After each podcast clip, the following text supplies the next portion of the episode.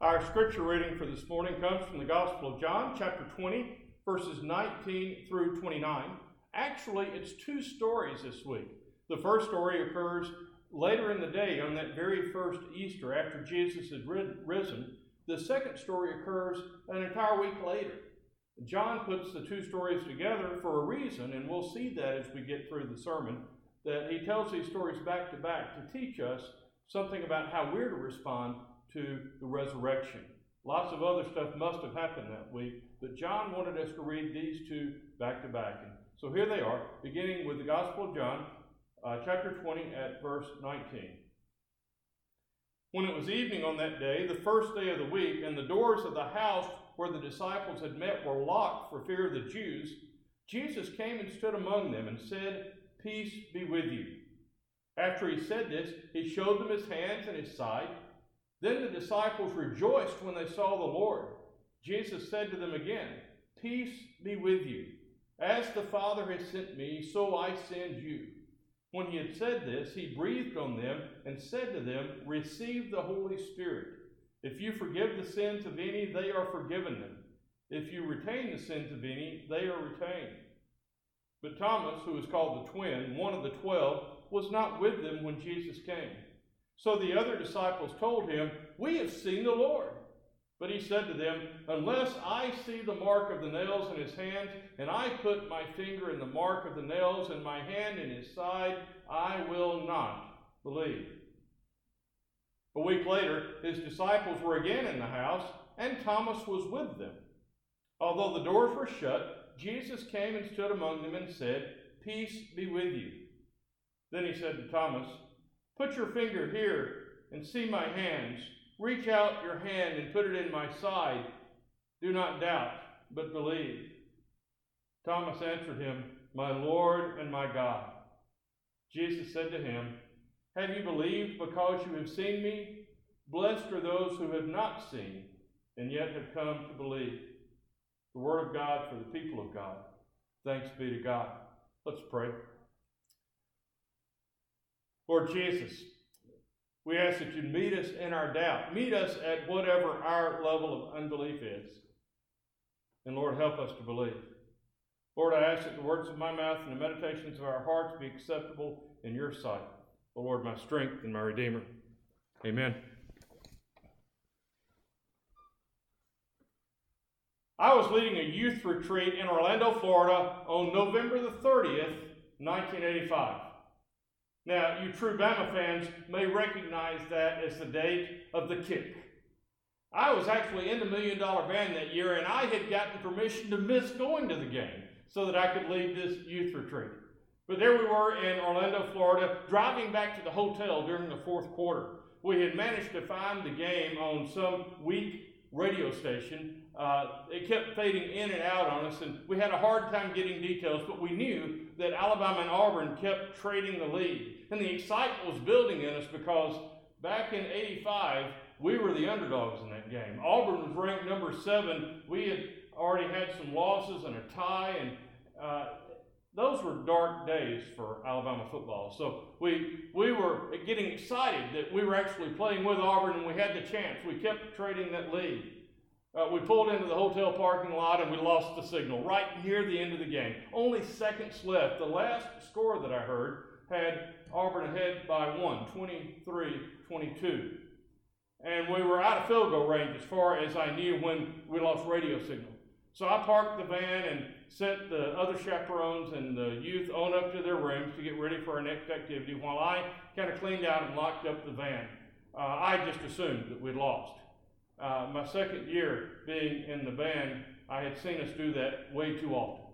I was disappointed. I was kind of heartbroken at the news.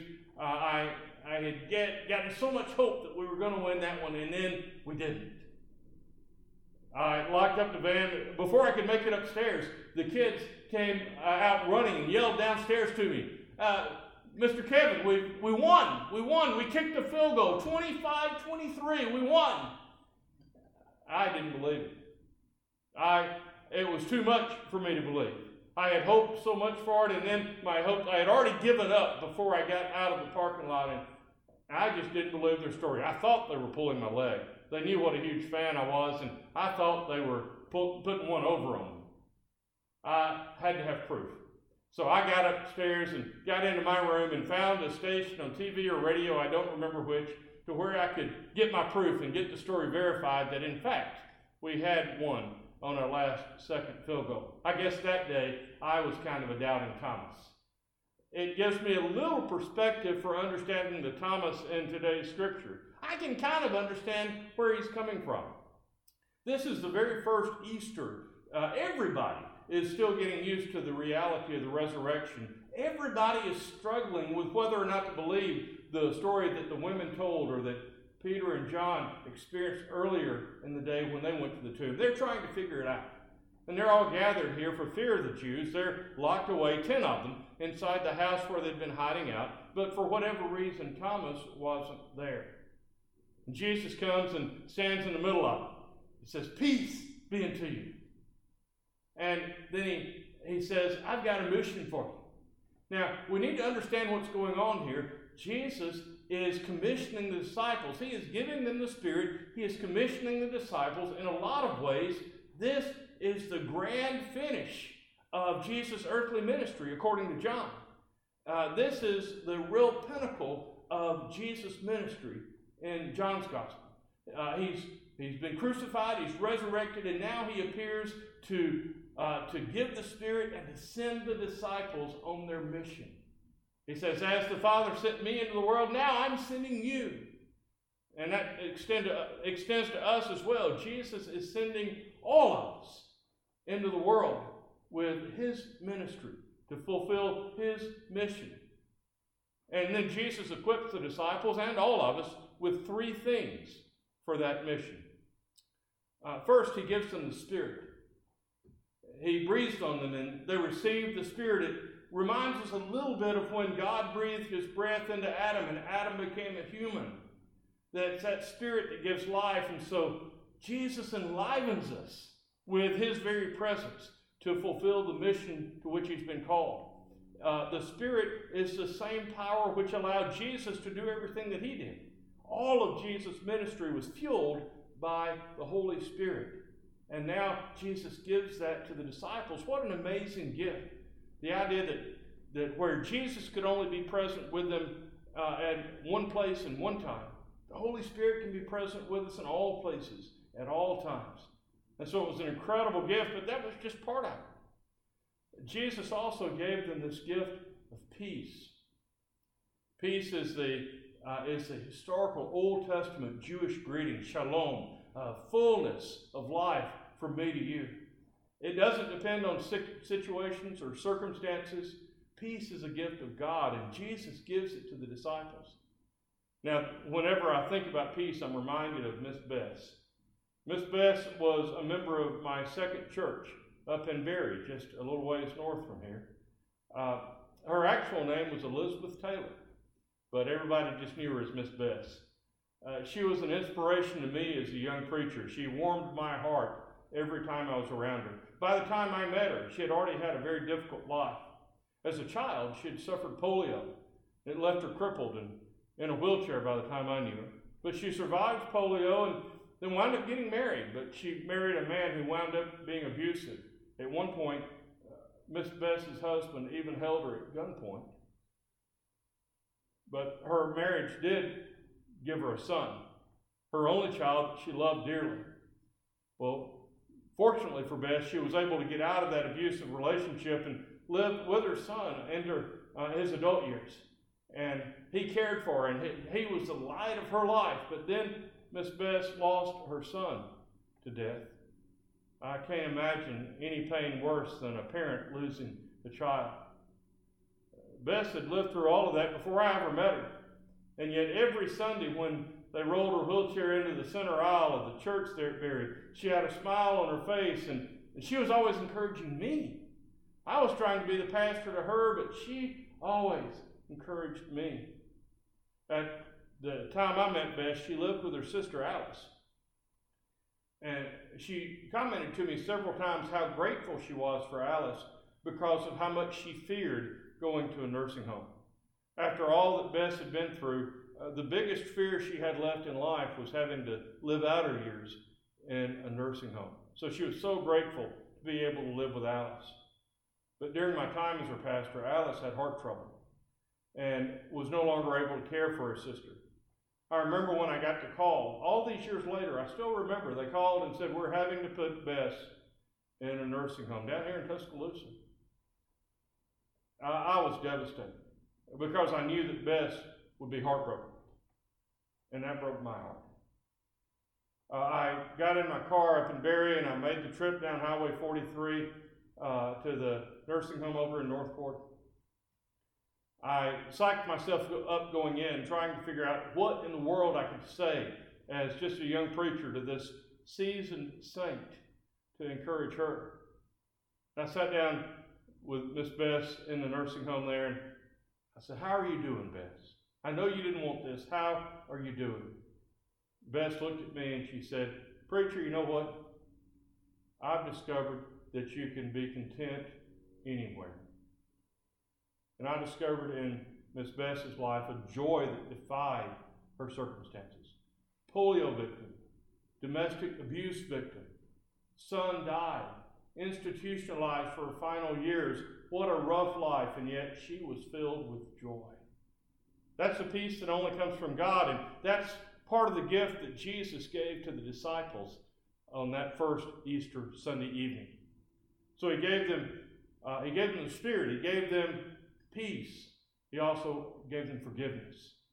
Now we can do a whole other study on those on that verse. There's all kind of controversy over exactly what Jesus meant when he said, "If you forgive the sins of any, they're forgiven. If you retain the sins of any, they're retained."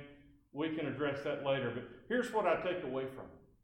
Jesus was going ahead and reminding the disciples of how central forgiveness is to being a Christ follower. If we follow Jesus, we must forgive. If we want to be forgiven, Jesus says, we have to forgive. And so I think, at least in part, Jesus was saying to the disciples and to us if you forgive other people, then God will give you a heart of peace towards other people, even your enemies. You know, once you forgive somebody and you can turn loose that hatred and that grudge, God can give us that peace like Miss Bess had. However, if we if we refuse to forgive, if we hold that gift back, we may find ourselves with a heart that's at war with others. You know those times when we are just kind of looking for a fight. If nobody else will start one, we'll start one. Because we've we've got that anger and that grudge and maybe even hatred that's just pent up inside of us. So Jesus lets the disciples know as they begin their ministry that they can choose that heart of peace rather than the heart of war. The Holy Spirit enables us to live in peace and forgiveness with others. And then Jesus leaves, and Thomas shows up later. We don't know how much later, but Thomas walks in the house, and, and everybody gathers around. Can you believe it? We've seen Jesus. We, we witnessed him. He, he gave us his mission. He gave us the Spirit. He gave us peace. Well, Thomas you know he felt like he had really had really messed up. We don't know where he was or why he wasn't with them, but he missed the very pinnacle of Jesus' ministry. He missed this incredible ending. And so he didn't want to believe it. He refused to believe the resurrection. Unless I see the nail prints in his hands, unless I put my hand in his side, I will not believe, Thomas says. Now that's a big deal. Thomas is doubting the resurrection. Now, that's not like having a fight about drums in the sanctuary. That's not like one of our church fights about what kind of bread can we use for communion. Thomas is doubting one of the one of the essential tenets of the Christian faith for 2,000 years. We, we just said it in the Apostles' Creed a, a few moments ago that we believe Jesus was crucified, dead, buried. On the third day, he rose again. Thomas, one of the disciples, was saying, Oh no, I will not believe it. So Thomas is doubting the Christian faith. Now, in a lot of places, that's enough to get you thrown out of church. You go into some churches with that kind of doubt, and you you will not get a warm welcome. Entire denominations have split over less than that. But then John goes on to tell this next story. The story that happens a week later. In that second story, John shows us how the disciples were already living out the mission that Jesus gave them in the first story.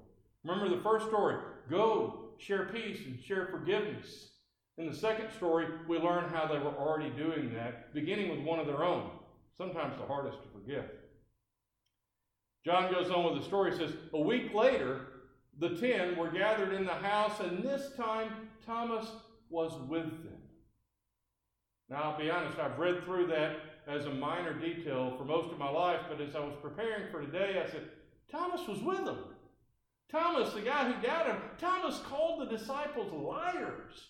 They said Jesus is alive. He said, I won't believe it. That's calling them liars. Thomas, who had doubted and who had accused the disciples of lying, was still with them. They had not broken fellowship with him in that week. They offered Thomas peace. They offered Thomas forgiveness, even though there's no sign that he asked for it. They continued to include him in their group, even though he rejected their story. Wow. What an example Jesus set for them. What an example they set for us. Too often in the church today, even if somebody doesn't agree with us exactly, we want to push them away. But the disciples had a way of saying, No, come closer. So after a week of living together, of still getting along, Thomas was with them, and Jesus appears again. And he addresses Thomas in particular. He said, Thomas, what you need? You want to see my hands? You want to see the side? Come check me out and believe. There's no condemnation. There's no scolding, no judgment. Jesus shows up and he gives Thomas what he needed. To be honest, he gives Thomas what he had given the other ten. We do like to give Thomas a hard time, but read that first story again. Jesus showed his hands and his side to the first ten, too, and they believed. So now he offers Thomas the same thing he offered the others. And then, and then he also believes. You know, I am so grateful that the disciples responded to Thomas that way. I'm even more thankful that Jesus responded to Thomas the way they did. Because I can still be a lot like Thomas. Even after being a Christian for all these years, I still sympathize with Thomas a lot. I believe our story, and yet sometimes I still struggle with unbelief. I still struggle with doubt. I might be the only one, but I'm guessing that probably you do as well. And Jesus comes to us, not with judgment, but with acceptance, with grace, with forgiveness. We may be struggling with doubts right now. I, I have I have my questions during this time. Why do we have to go through all of this? Why, of all places, must the sanctuary be empty? Why are people suffering the way that they're suffering now? Why have so many thousands of people died? When will this all come to an end? We, we're racked with doubt sometimes. But I'm confident of this that there is a God and that God is still trustworthy that God meets us where we are and that God gives us what we need to continue to believe. This pandemic will not have the final word. We are people of the resurrection. Christ gets the final word, and Christ welcomes. So I want to invite us to do two things. As we think about the resurrection, as we think about the story and the calling that God has placed on us, I want to invite us to do two things. Number one, I want to invite us to engage other people with the same kind of peace and forgiveness with which Jesus engaged us. We can do things to create a space for those that don't believe our story yet. We can provide an opportunity for conversation with people who doubt or who even absolutely reject what we believe. We can continue to live in peace and love and forgiveness with them and perhaps open the door for another Jesus experience. And so, one thing I would ask us to do is to follow Jesus' teaching to live with one another in peace and forgiveness. that we reach out with whatever expressions of love are available to us even now through phone calls and letters and cards, text, Facebook messages. Let's continue to love one another. The second thing that I would ask that we do is that we that we become real honest with God. I, I know from time to time in my life I have been reluctant to tell God my fears and my doubts. But God can take it. And so I invite you to be honest with God. If you're struggling in this time, tell God you're struggling. If you're doubting God's power in this time, tell God about your doubts.